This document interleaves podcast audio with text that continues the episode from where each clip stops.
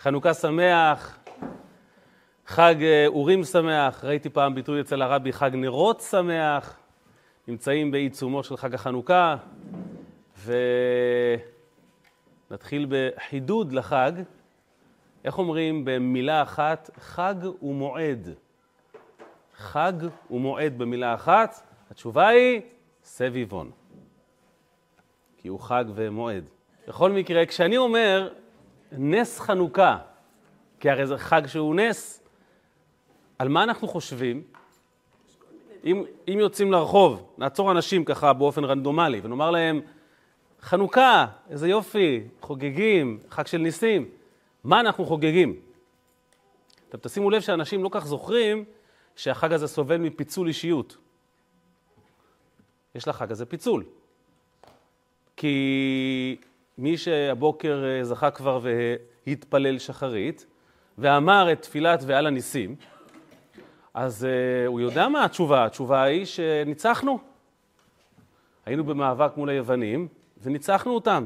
זה בדיוק מה שכתוב בתפילת על הניסים, ועל הפורקן, ועל התשועות, כשגברה מלכות יוון הרשעה, על עמך ישראל, להשכיחם תורתך, ואז יצאנו לקרב, והקדוש ברוך הוא עזר, ועמדנו מעטים מול רבים, וצדיקים ניתנו, ורשעים ניתנו ביד צדיקים, וניצחנו אותם, ועל כך אנחנו חוגגים עד עצם היום הזה. אז אדם שהבוקר התפלל יאמר לך, אנחנו חוגגים על העובדה שניצחנו את היוונים. היה מאבק לא פשוט. מי שמכיר את ההיסטוריה וקצת קרא, יודע שזה לא היה מאבק בין שני צבאות. זה היה יותר מאבק בין, פחות או יותר, לצורך העניין, כמו פתח תקווה מול ארצות הברית. זה בערך היחס. הייתה אימפריה. אנחנו קומץ עם קטן, קומץ יהודים שמחליטים שאנחנו, מה שנקרא, מחתרים את האימפריה. זה מטורף. זה נס אדיר, זה דבר שהוא לא נורמלי, זו סיבה נהדרת לחגוג. ואז תאמר לו אותו אדם שיגיד לך, נס המלחמה, תאמר לו, אתה זוכר שיש נס, שהיה נס נוסף? משהו עם פח שמן, נכון, בעצם נכון. כשהם הגיעו למקדש, אז הם מצאו פח אחד של שמן, חתום בחותם כהן גדול, הספיק ליום אחד בלבד, ובפועל דלק 8 ימים. אוקיי, את זה בבוקר לא הזכרנו בתפילה. לא היה לזה שום רמז בבוקר בתפילה, אז איפה זה כתוב? אז יש לנו בעצם 2 ניסים שאנחנו מציינים בחנוכה, ולא תמיד זוכרים שבעצם יש פה פיצול.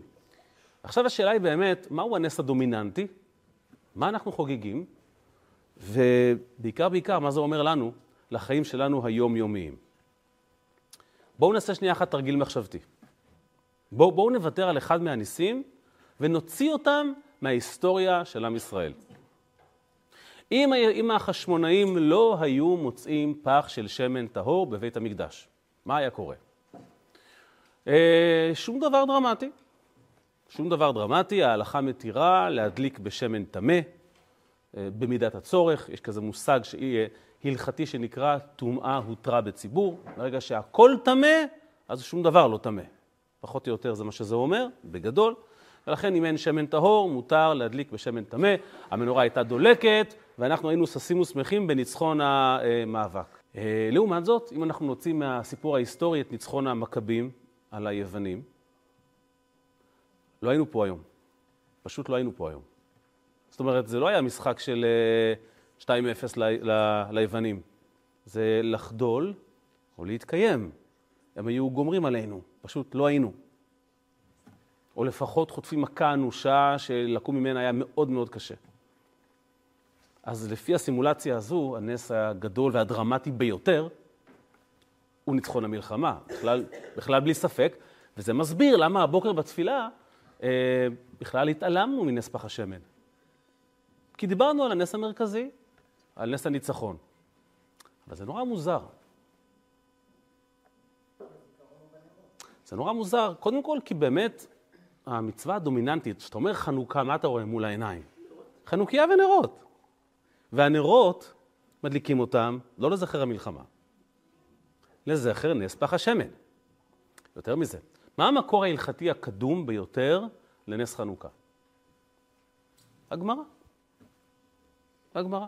יש בגמרא במסכת שבת, בדף כ"ג, סוגיה קטנה יחסית, שמעלה על נס את נס חנוכה. זה בתוך הסיפור של נרות שבת שם. אומרת הגמרא פתאום, מהי חנוכה? בתוך הדיון של איזה נרות כשירים להדלקה בחנוכה, אומרת הגמרא, מהי חנוכה? מה הסיפור של חנוכה? מה קרה בחנוכה?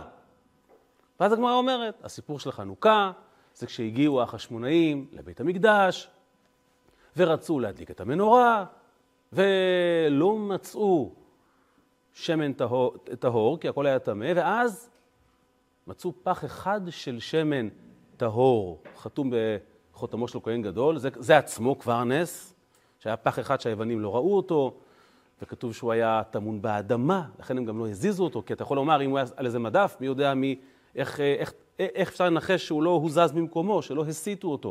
הוא היה באדמה, ולכן מכאן אנחנו יודעים רגועים שאף אחד לא הזיז אותו. ובכל מקרה פח אחד של שמן, שהיה אמור להספיק ליום אחד, ובסופו של דבר הדליקו בו והספיק ל8 ימים.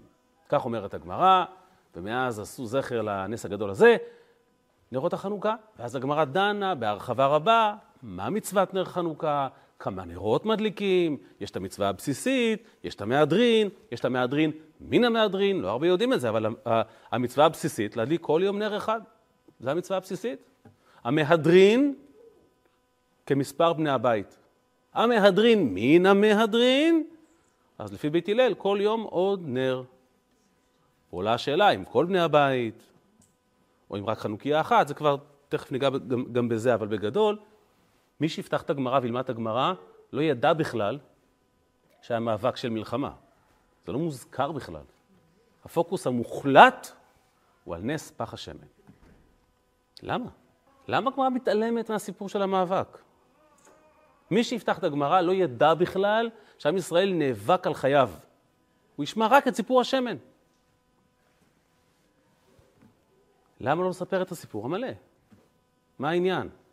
אז האמת היא שהרבה טועים על הגמרא הזאת, ושואלים כאילו, למה הקמצנות במילים? תספר, עם ישראל נאבק, הייתה סכנת נפשות, וניצחנו, וכשהגענו למקדש, מצאנו פח של שמן, מה קרה? אתה פתאום חסר לך מילים, מה קרה? אז סתם, זה נורא מעניין, המהר"ל מפראג, הוא אומר, תשמע, האמת היא, ככה הוא אומר, האמת היא, שהסיפור הגדול זה המלחמה. אין ספק בכלל. בלי הניצחון על היוונים, לא היינו פה היום בכלל. לא היינו. למה הגמרא מתעלמת?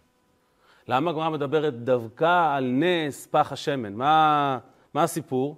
אז הוא אומר, הסיבה שהגמרא מתעלמת מהנס של המלחמה, הוא מדברת רק על נס פח השמן, כי אם הגמרא הייתה מדברת על נס המלחמה, אז יכולת להתחיל להסביר שמדובר על תהליך טבעי, תשמע, היינו כוח קומנדו מיומן, לא כזה נס, בסך הכל תשמע כמה קומץ יהודים, עברו אימונים אינטנסיביים, הרי אפשר להסביר איך שרוצים ומה שרוצים, כמו אלה שאומרים שקריאת ים סוף זה היה גאות ושפל, נכון? אתה יכול למצוא מלא, במקרה קרה, אין הסבר. אז אומר המהר"ל, הגמרא ידעה, שאם היא תכתוב שהכל התחיל ניצחון המלחמה, אז חכמולוגים עתידיים יסבירו שזה תחכום יהודי של 2000 שנה לנצח אימפריות. אז הגמרא אמרה, עזוב, אל תזכיר את זה. בוא נדבר על העל-טבעי, בוא נדבר על המיסטי. למה? כדי שיהודי תמיד יזכור שכשהוא חווה חוויה, מדובר על נס מהקדוש ברוך הוא. זה הסיפור האמיתי. מדובר על נס. עוד הסבר מעניין, היה פעם עימות בין טייס קרב יהודי מיתולוגי, הוא עוד חי, אלוף משנה גיורא אפשטיין. הוא הטייס שהפיל הכי הרבה מטוסי סילון בעולם. 17 מטוסים הוא הפיל. הוא נעם באיזה כנס של טייסים. ואז קם טייס מצרי ואמר לו, אתם פשוט שקרנים, היהודים פשוט שקרנים. איך יכול להיות שכל פעם, בכל מאבק ניצחתם? הנרטיב שלכם פשוט שקרי, זה לא הגיוני. שפה וכאן וכאן, תמיד בסוף ניצחתם. אז אמר לו הגיורא היהודי, תקשיב, אמר לו, אין פה, כך אומר לו, אין פה שום מיסטיקה. אנחנו נאבקנו על הקיום שלנו. אצלנו להפסיד הכוונה, להפסיק להתקיים. אתם נאבקתם על עוד קילומטר, על עוד שטח. מי שנאבק על החיים שלו מנצח, זה הכל. זה כמובן לא ההסבר הנכון. נכון, זה אולי מה שנקרא, אולי מסביר את המוטיבציה, אבל בלי עזרה של הקדוש ברוך הוא אתה לא הולך לשום מקום. אומר המהר"ל, לכן הגמרא אומרת, עזוב שנייה את המלחמה. נס מהקדוש ברוך הוא, בוא נדבר על העל-טבעי. הסבר מעניין נוסף, אגב, לפי ההסבר הזה, המלחמה היא הסיפור האמיתי. הסבר נוסף כותב, המשך חוכמה. מי זה המשך חוכמה? רבי מאיר שמחה מדווינסק. זה מאוד מעניין. הוא בגיל 17 כתב פירוש כזה דרשני מעניין. והוא לא פרסם את הספר, כי סבא שלו אמר לו, אם תפרסם את הספר הזה, אז יחשבו שאתה דרשן ולא למדן, שאתה מרצה ביוטיוב. אז לא היה, לפני 100 שנה. אז הוא פשוט גנס את הספר, הוא כתב ספר שהוא הרבה יותר מפורסם, שנקרא האור שמח. זה בעולם הישיבות מאוד ידוע, היה יהודי גאון אדיר. והוא אמר, לעת זקנותו הוא אמר, את ספרי האור שמח יכולתי לכתוב גם היום, מה שנקרא לעת זקנותי. את הספר הצעיר שלי, משך חוכמה, רק כשהייתי נער עם ראש חזק יכולתי לכתוב. והספר התפרסם שנה אחרי פטירתו, בגיל 17 הוא כתב אותו. והוא כותב כך, הוא גם שואל, איפה הגמרא מתעלמת לגמרי מכל הסיפור של המלחמה? למה? אז הוא אומר, תראו, הוא אומר הסבר מה זה יפה, הוא אומר, עם ישראל הקפיד תמיד לא לעשות עניין ממלחמות. מלחמה זה לא הקטע שלנו. עם ישראל תמיד ציין את סיום המלחמה. אנחנו חוגגים את סיום המלחמה. מה ההוכחה? פשוט מאוד הוא אומר, לך אחורה לפורים. פורים הרי קרה לפני חנוכה. מה מציינים בפורים? את יום סיום המלחמה. ונוח מאויביהם. כשסיימנו את המאבק על החיים שלנו, עכשיו אפשר לחגוג. תוך כדי המלחמה, לא חוגגים. עם ישראל לא עושה עניין מלחמות. אנחנו לא עם של מלחמות. זה לא המהות שלנו. אז הגמרא אומרת, עזוב אותי מהמלחמה, כל הכבוד, ניצחנו נס באמת גדול. בתפילה נזכיר את זה, אבל זה לא... וזה גם העיקר דרך אגב. זה הנס, אבל אנחנו לא עושים איזה עניין. העניין הוא ממנוחת המלחמה. ואז הוא מביא הסבר מאוד יפה, אני לא אעריך בזה, אבל הגמרא שם, באותה גמרא, כולכם מכירים את הסיפור עם הבור של יוסף, הבורק אין בו מים, אבל... כולם מכירים. איפה זה כתוב? באותה גמרא בדיוק. שורה אחרי. מה הקשר בין הבור של יוסף שאין בו מים, ויש בו נחשים ועקרבים, לבין חנוכה? מה קשור? ההסבר הפשוט הוא שהגמרא, פשוט מה שנקרא, תוך כדי נזכרת בדברים, והוא אומר הסבר אחר, הסבר מאוד יפה. המדרש אומר שכשיוסף, אחרי שכבר נהיה מלך מצרים, והוא חוזר לאבא שלו, ליעקב, הוא עצר ליד הבור, והוא אמר ברכה, ברוך שעשה לי נס במקום הזה. ליד הבור הוא בירך. זה נורא מעניין, כי הוא... הרי הוא יכל לברך עוד באלף תחנות, הוא נהיה משנה למלך. על הקידום המהיר שלו הוא יכל לברך, שמי הסיר עלו ואומלל, הוא נהיה משנה למלך תוך שנתיים. אומר הרבי מאיר שמחה מדווינסק הכהן, הוא אומר, אתה רואה, כמו שיוסף הצדיק, ממה הוא עשה עניין? כשהוא חזר בחזרה, לא על הקידום המהיר, לא על הבור, על הנס של הבור. הוא חזר חזרה, מפה, פה ניצלתי מהבור, ומפה כבר הכל התגלגל. אז הוא אומר, אתה רואה שאצל יהודי, הדגש הוא לא על הקרב, לא על המאבק, זה חשוב, זה הכי חשוב, על הסיום. ובסיום אתה מברך על ההתחלה. בכל מקרה, דבר אחד ברור, שלפי כל הגישות הללו, המלחמה היא הסיפור האמיתי, פשוט מכל מיני סיבות לא הזכרנו אותם. אתם מכירים את זה שאנשים שוכחים על מה הם רבים? על מה הם נאבקים? כמו בני זוג שרבים ורבים ורבים ורבים וכבר לא זוכרים על מה. כבר שניהם כועסים חודש, אחד על השני, לא מדברים. אף אחד לא זוכר למה בדיוק. היא זוכרת שזה משהו שהוא אמר או פרצוף שהוא עשה, באיזה טיימינג נורא לא מוצלח, ומאותו רגע עד שהוא לא יתנצל על מה שאין לה מושג והיא לא זוכרת, היא לא מוכנה לסלוח בלב כמובן, והוא רק אומר לעצמו, מישהו יכול תרגום לסרט? אני לא מבין מה היא רוצה. ואין להם מושג על מה הכל התחיל. פשוט רבים ורבים, ולא זוכרים על מה הסיפור. היה סיפור אמיתי. במלחמת העולם הראשונה. היה שם הרי את קרב השוחות הנורא. משני צידי המתרס, חיילים שוכבים בשוחות, מלחמה איומה שגבתה מיליון קורבנות ויותר, ותקועים בשוחות. ערב אחד, פשוט באיזה הפוגה בין הקרבות, יצאו שני הצדדים ושחקו כדורגל. הייתה הפוגה, היה זמן, הם לא באמת... אין באמת סיבה להילחם. למה חסר שטח לאנגליה? חסר שטח לגרמניה? למי חסר שטח? זה סתם, לא זוכרים. מישהו זוכר אגב סתם, איך פרצה ולמה מלחמת העולם הראשונה? מישהו זוכר? השנייה כולם זוכרים. היטלר והשואה. הראשונה, מלחמת העולם, העולם הראשונה, העולם שלם נכנס לאטרף לטירוף. למה? רצח יורש העצר. למה רצחו אותו? אני מבטיח לכם, אף אחד לא זוכר. אני אומר את זה כי אני פעם ניסיתי לזכור. דבר אחד אני זוכר, כן? מי שרצח את יורש העצר, שזה גרם לכל המלחמה, קראו לו פרינציפ. זה היה השם שלו. גבריאל פרינציפ. מה שנקרא, על הפרינציפ, בוא נלחם על הפרינציפ. אין באמת סיפור אמיתי. זה היה השם שלו. פוליטיקה מורכבת אירופית שלא מצדיקה שאפילו אדם אחד ימות. סתם. אף אחד לא זוכר. מיליונים מתים, סתם. זה שום סיבה.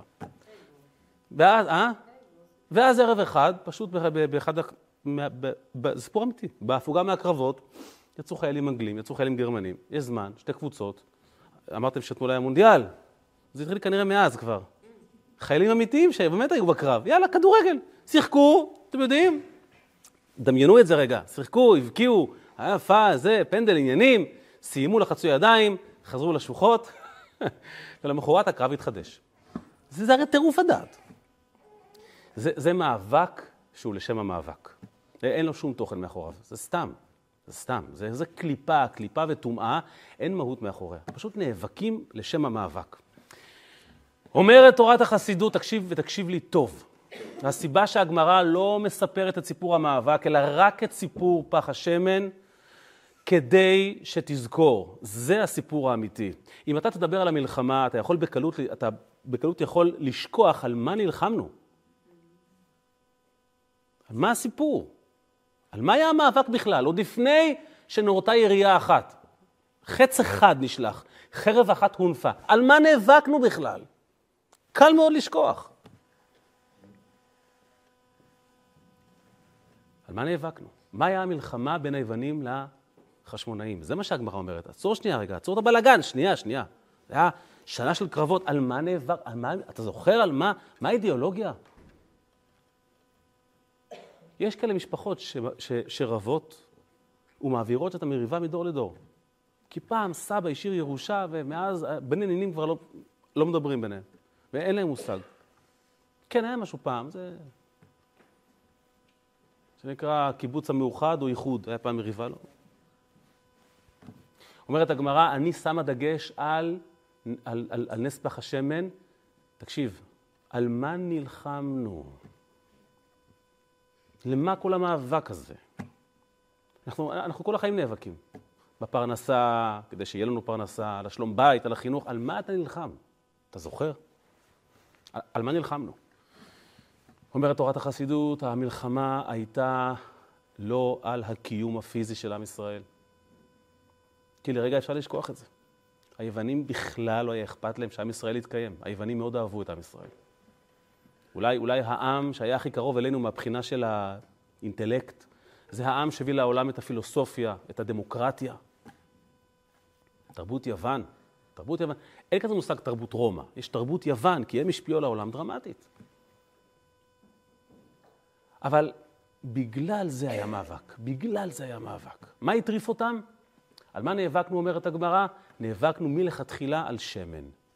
על זה היה המאבק שלנו, על שמן. מהו שמן? שמן פיזית או כימית. שמן הוא נקודת התמצית של כל דבר. יש לנו שמן אגוזים, יש לנו שמן מבעלי חיים, ופעם בהיסטוריה גם עשו, לצערנו, שמן מאיתנו, כן, הנאצים.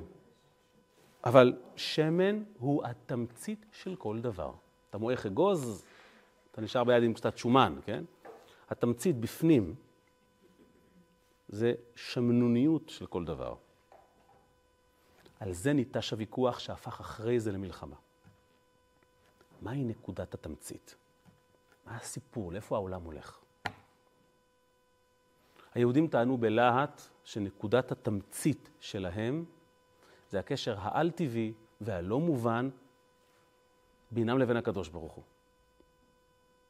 והיווני הממוצע שאל, מה אמרת עכשיו? על-טבעי, מה? אל-תמה, אל-תזכן אולי. מה זה על-טבעי? מה זה, אני לא מבין. בן אדם, זה מישהו עם שכל, עם רגש. הוא יודע מאיפה הוא מתחיל, הוא יודע איפה הוא נגמר. לאיפה אתה לוקח אותי? אני לא מקבל את הנקודה הזו שאתה מדבר עליה. ולמה זה מטריף אותם? כי כשאתה מניח הנחה שיש נקודה על-טבעית במהות שלך, אתה שולל את העולם. אתה כבר לא חבר של העולם יותר. אתה לא חבר אמיתי במשפחת העמים. אתה קצת מעל כולם. והם לא קיבלו את זה. איך הם יכולים לקבל את זה? שהם לא שם. וזו הסיבה, דרך אגב, שהמילה יווני, יוון, בלשון הקודש, זה בוץ, תית. כמו שכתוב בתהילים, הצילני מתית היוון. הם קידשו את הגוף.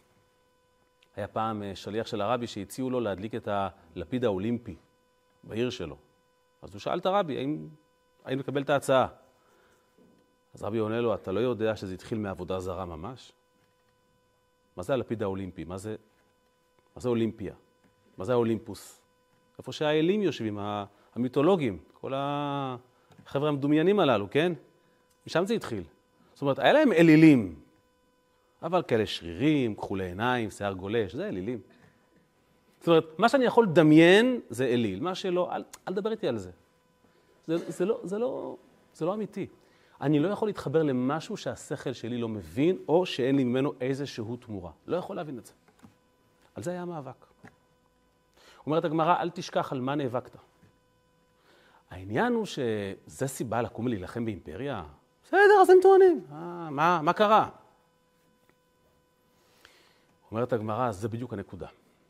שעם ישראל יודע שאם אתה מתחיל ללכלך לו את הנקודה הזאת של השמן, אתה בעצם מאיים על הקיום שלו. לא שדה הקרב מפחיד אותנו. המהות שמניעה אותנו מפחידה אותנו. זה הפחד האמיתי. כשהם התחילו לגעת לנו בתמצית ולדרוש מאיתנו, תהיו נורמליים כבר, תהיו כמו כולם כבר, די עם השטויות שלכם, מה יש לכם? שאתם כאלה שונים, ודי מספיק, תהיו כמו כולם. תשקיעו בעצמכם, תשקיעו בגוף, תלמדו ליבה, תהיו נורמליים כבר. די כלומר, אתה לוקח ילד קטן, אתה מחנך אותו עד גיל 20, בלי אנגלית, בלי חשבון, בלי מתמטיקה, אתה מטורף, אתה משוגע. לא, תבין, יש נקודה של שמש, של תמצית, מה אתה מדבר איתי בכלל?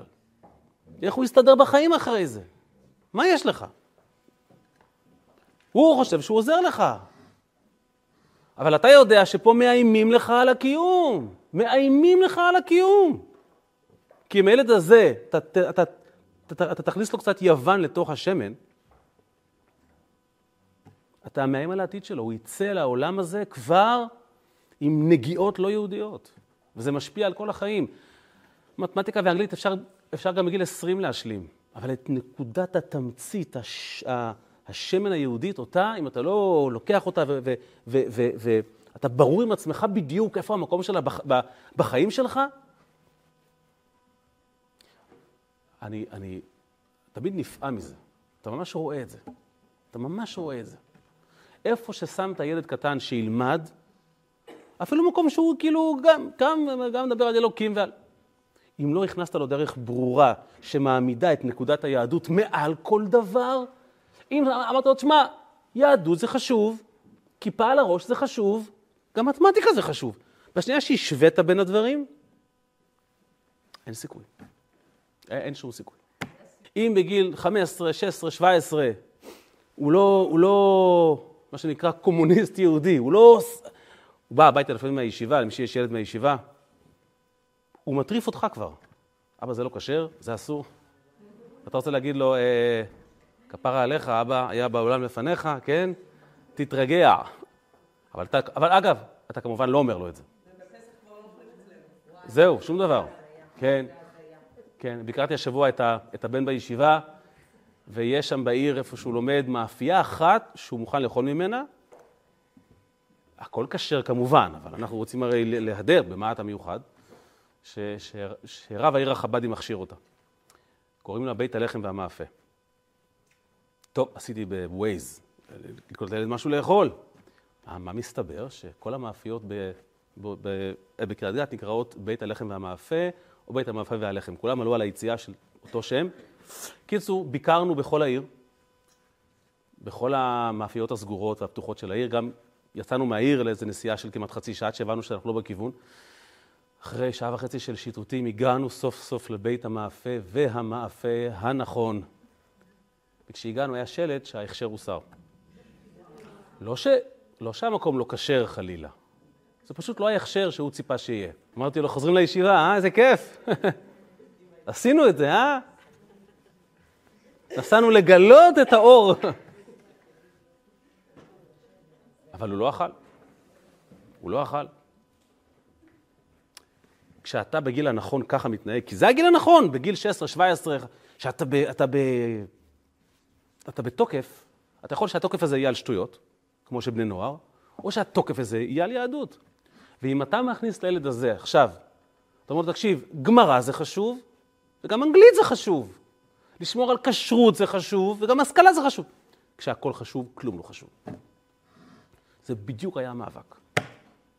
אמרו היוונים, תקשיב, אנחנו איתך, כפרה, איתך, אוהבים. תירגע כבר אבל, תדפק עם הטירוף הזה כבר, די. יש עולם ויש סדר. תהיה יהודי בעולם, מה הקטע שלך? תהיה יהודי עם תואר, מה יש? מה אתה מספר לי על שמנים ועל תמציתיות? מה אתה נטורופט? מה יש לך? שישתחרר כבר. אין שפה משותפת. בשלב הבא זה פשוט יצאו למאבק. אבל הגמרא לא מדברת על המאבק, כי הוא לא העניין. ופה יש יסוד מאוד חשוב, דווקא לאור מה שאמרתי קודם. אנחנו חיים בעולם שבו הכל כזה קיצוני, הכל רוטט, הכל כזה... אנשים מחפשים סיבה להיאבק. אז הגמרא לא מדברת על המאבק. היא אומרת, תקשיב, זה לא הסיפור. ודאי זה נס אדיר. אל תקדש את המאבק. לימודי ליבה, אנחנו נצא לרחוב ונחסום. אל תצא לרחוב ואל תחסום. אל תשתולל. אל תקדש את האקשן, זה לא העניין. השם יעזור לך, יהיה ניסים, אבל זה לא העיקר. העיקר זה לזכור על מה אתה נאבק. לא לשלוח פחי זבל בוערים ברחוב. לא לשם כך נוצרנו. אנחנו נאבק. אנחנו נתחזק ביראת שמיים, ברוחניות, נחזק אחד את השני. אבל לא נשכח על מה אנחנו נאבקים. אם אנחנו בסוף מאבדים את הסיבה למה נאבקנו, אז מה אתה? אז בחור ישיבה ברחוב משתולל לזה, כן טוב? אומרת החסידות, הגמרא מדברת דווקא על השמן, זה המקור הקדום ביותר לחג, כי זה הסיפור. זה המאבק שעד היום מתנהל, בין היווני שבנו לבין היהודי שבנו. היווני אומר, תקשיב, אני זורם איתך, אבל תתחיל מהשכל. והיהודי אומר לך, תקשיב, אני מתחיל מהשמן, מהנקודה העל-שכלית, מההתנהגות היהודית הלא ריאלית, ומשם אני ארד לעולם, ואני אכבוש את העולם. אז לא מוותרים על המלחמה, מזכירים אותה בבוקר בכל תפילה, היא חשובה, כי נעשה לנו שם נס שניצחנו במלחמה הזאת. אבל לא מחברים ביניהם. כי אם אתה מחבר ביניהם, באותו תוקף, אתה יכול לאבד את שניהם. אנחנו נלחמים על מטרה צודקת, אנחנו ננצח. אבל המלחמה, הנס, הוא סיפור בפני עצמו. והפך השמן הוא בפני עצמו. זה מזכיר לי כשהנשיא שזר עלה על כס... נהיה פרזידנט, כמו שאומרים. הרבי לא אהב את המילה נשיא, כי נשיא זה נשיא שבט, עם ישראל, נשיא עם ישראל. אז הרבי ביקש, שלח אחד היה אז חסיד מופלא, קראו לו רבי זושה ולימובסקי. הרבי קרא לו הפרטיזן שלי, גם כי הוא היה פרטיזן בעברו, וגם כי באופי הוא היה פרטיזן. הוא לא ראה בעיניים. מה שנקרא איש למשימות מיוחדות. והרבי נורא רצה שהנשיא הזה ייתן חנינה, לדוד של יוסה לשום אחר. הוא היה מעורב בחטיפה שלו, ואנחנו לא זוכרים, כי לא אז... אני מניח שרובנו אז לא היינו פה, אבל מי שהיה זוכר שזה הרי טלטל את המדינה, וכשמצאו אותו אז שמו בכלא את כל האחראים מן הסתם, והרבי נורא רצה שהדוד של הילד הזה ישתחרר. כי כנראה הוא עשה את זה באמת בכוונה טהורה וזכה, הוא היה לו באמת דאגה לדור העתיד. אבל לבקש דבר כזה, זה לא, זה קשה. כי דעת הקהל הייתה גומרת הנשיא על דבר כזה. ואז נסע משלחת, הוא היה מאוד קרוב, הנשיא שזר לרבי, אז נסע משלחת, גם בכלל, הוא הרי בא מבית חבדי במקור, אז נסע משלחת מטעם הרבי לבקר אותו ביום ההשבעה שלו, לאחל לו איחולים. ואז הגיע אותו רבי זושה, פרטיזן, ואמר לו לנשיא, אנחנו רוצים שתיתן, הרבי מבקש שתיתן חנינה, קראו לו שלום שטרקס, שתחון אותו. עכשיו, הוא באמת, הנשיא שזר, מה שהרבי ביקש היה קדוש אצלו. אבל פה אתה, יום הראשון, שאתה בתפקיד, כבר אתה תתחיל לשחרר אסירים כאלה, אתה, איפה תגיע? אז הוא אומר לרב זושה, תקשיב, אני הייתי רוצה, וואו, בכיף, אבל אתה יודע, זה כל כך לא ריאלי, וכל כך לא רלוונטי, זה פשוט לא יעבוד. אבל הוא עמד מול פרטיזן. הוא עמד מול חשמונאי, לא מול איש רגיל. אז אמר לו, רבי זושה, אין בעיה, אתה אל תעשה כלום. הוא הוציא מהכיס כתב חנינה שהוא, מה שנקרא, הכינותי מראש, שם על השולחן, אמר לו, הרבי מבקש שזה חשוב לך, נכון? כן, בטח. ואז הוא לקח את החותמת של בית הנשיא, חתם על המסמך ושם חזרה בכיס. הנשיא היה כל כך בהלם שהאירוע נגמר, הוא פשוט לא אמר שום דבר. והאסיר שוחרר. פשוט שוחרר. ככה זה היה. ככה פועל חשמונאי. מלמעלה. מה שנקרא, צריכים חתימה? תהיה חתימה. אני לא מזלזל בחוק. נכון? להיות סוחר גדול בעולם, צריך לדעת כלכלה, בסדר. אפשר גם להגיע ככה. תגמור את הישיבה. אני אומר את זה כדוגמה על בחור, כן? זה גם כמובן בעולם של הנערות, מה שדורשים מהם. תגמור את הישיבה כמו יהודי. תכניס לעצמך יסודות של שמן, של יהדות, להבין מי אתה. אחרי זה, תן חותמת, תעשה מה שצריך לפי ההוראות של העולם, אין בעיה. אבל אתה לא יווני, אתה יהודי. ככה אתה מתחיל. ולכן הגמרא מדברת דווקא על פח השמן, וזו הסיבה שכשהם הגיעו למקדש, הם לא מצאו שם 8 פחים של שמן. זה גם נס היה גדול. תחשבו שהם מוצאים 8 פחים של שמן, לא פח אחד. איזה נס מדהים. פח לכל יום. איזה מדהים. לא, פח אחד של שמן. למה? כי הקדוש ברוך הוא רצה לתת להם תמורה על המאבק העולם. הם דיברו על נקודה תמצית, הם מצאו נקודה אחת תמציתית. אבל שבערה 8 ימים. למה? זה גם חשוב. כי אם דיברנו קודם, שצריכים לזכור על מה נאבקים, ואם אמרנו קודם שצריכים לזכור לא לקדש את עצם המאבק, אלא את המטרה, אז הנה בא הדבר השלישי. אנחנו בחיים המון פעמים חווים אירועים נורא מרגשים, נורא משמחים, אתה פתאום בהתעוררות רבה, אתה קם פתאום בבוקר עם איזו התעלות רוחנית כזו, וזה מקסים, ואז אחרי זה מגיע כמובן דאון בדרך כלל, יום זוגי נהדר, פתאום אשתך מחייכת. זה קורה, כתוב בספרים שזה קורה מדי פעם. זה קורה. זה לא הרבה, אבל זה קורה. פתאום היה לך איזה קלף בעבודה, אני יודע, הבוס קרא לך, אמר לך, יש קידום. קורה בחיים. גם ככה זה ביהדות. פתאום הפח של שמן צף החוצה. אתה פתאום מרגיש קרוב לקדוש ברוך הוא, קרוב השם, אתה... תפילה הצליחה, לימוד הצליח, עשית מצווה, פעל, תשאל. העניין הוא שכל התחושות ההערות האלה, אחרי יומיים הן מתפוגגות. ואז אתה חוץ, מה שנקרא, אתה נהיה נוסטלגי. אתה זוכר שפעם אשתי חייכה. אתה אומר לבן, אתה זוכר שפעם אמא חייכה? היה כזה יום, נעשה אותו יום טוב. כן? פעם כשהייתי. זה נהדר, זה טוב, אבל זה לא חיים ככה. הם מצאו פח של שמן, והוא דלק 8 ימים. אומר על זה הרבי, הסיפור פה הוא, המלחמה שלהם, בואו לא נשכח, הרי יש לנו פוקוס על המטרה. מה הייתה המטרה? שהנקודה של התמצית תהיה גלויה ותלווה אותי בחיים ביום-יום, ולא באיזה מסתרים בנפש, ופעם פתאום תקפוץ החוצה. לא זה הסיפור. לכן היה חשוב לקדוש ברוך הוא, שהם יצאו פח אחד, לא 8, פח אחד, והוא ידלק 8 ימים. מה זאת אומרת? אם תפס את הפרינציפ, אז שלא, אל תחכה לאיזה הערה, לאיזה יום מוצלח, תחיה לפי המתודה הזו. תחיה לפי ההבנה הזו. ביום שהתפילה הצליחה או לא הצליחה, מה השתנה? מה השתנה? הפח השתנה, השמן השתנה. אין שום שינוי. שזה יחדור להכרה שלך, לכוחות שלך. פח אחד שדולק 8 ימים, הכוונה, נקודה אחת שחודרת לך בהכרה בכל הכוחות. לכל 7 ימי השבוע, לא רק בשבת, כל הזמן. גם ביום שמשהו בעבודה לא הצליח, יום שאשתך לא מחייכת, יום ש...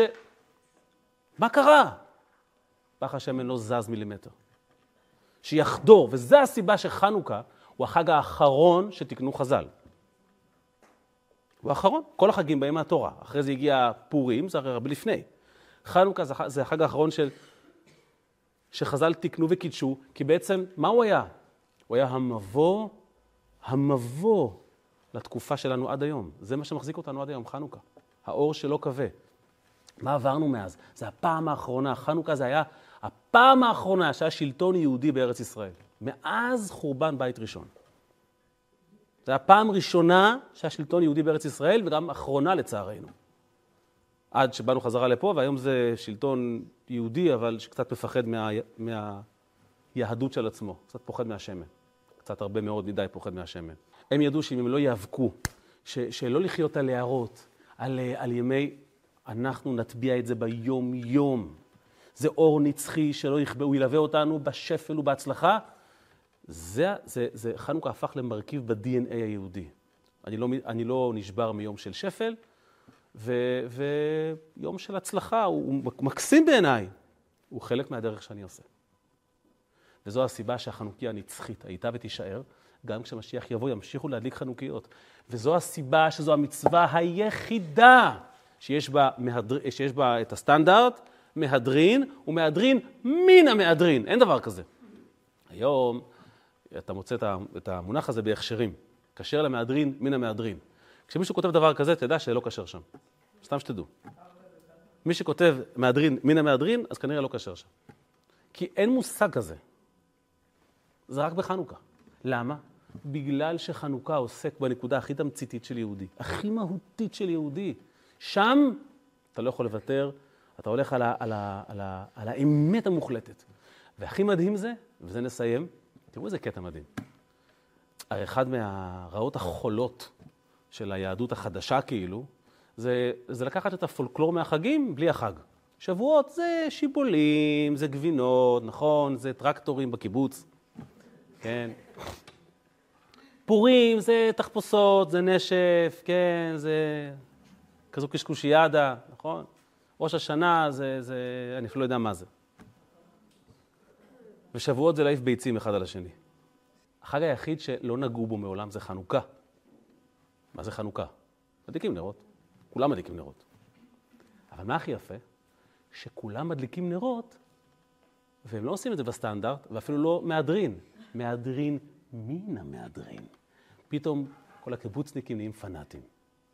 מה זה נר אחד? אתה נורמלי? כתוב, הרי לפי בית הלל צריכים 8 נרות ביום השמיני. כמו שקוראת הגמרא, לפי מספר... מעלין בקודש ואין מורידין. החשמונאים ניצחו. כל יהודי במשך כל הדורות מדליק את החנוכיה הזו באופן של המהדרין מן המהדרין. כי בנקודה הזו יהודי הוא יהודי הוא יהודי. פעם אמרתי לכם, שאמר לי קיבוצניקית אחת. היא גדלה במעוז, אז היא אומרת לי, אני כועסת על ההורים שלי, מה היה דחוף לכם לעשות מנגל על בשר של חייזר ביום כיפור? תאכלו בבית. מה יש לכם? היא אומרת, אני אוכלת בכיפור את הסנדוויץ' בבית. מה הלחץ? זה האנשים. אבל חנוכיה תמיד הדליקו. כפנאטים. חנוכה זה חג של פנאטים. אבל זה חג שבו הפנאטים מנצחים. כי הם יודעים על מה הם פנאטים. הם יודעים על מה המאבק. ולכן זו הסיבה שהיוונים לא שברו את הקדים של השמן, לא הרסו את המקדש, הם טימאו את השמנים. כי זה היה המאבק מלכתחילה. אז ניצחנו, ובעזרת השם, תמיד כשזה יגיע לנקודה הזו, אנחנו ננצח.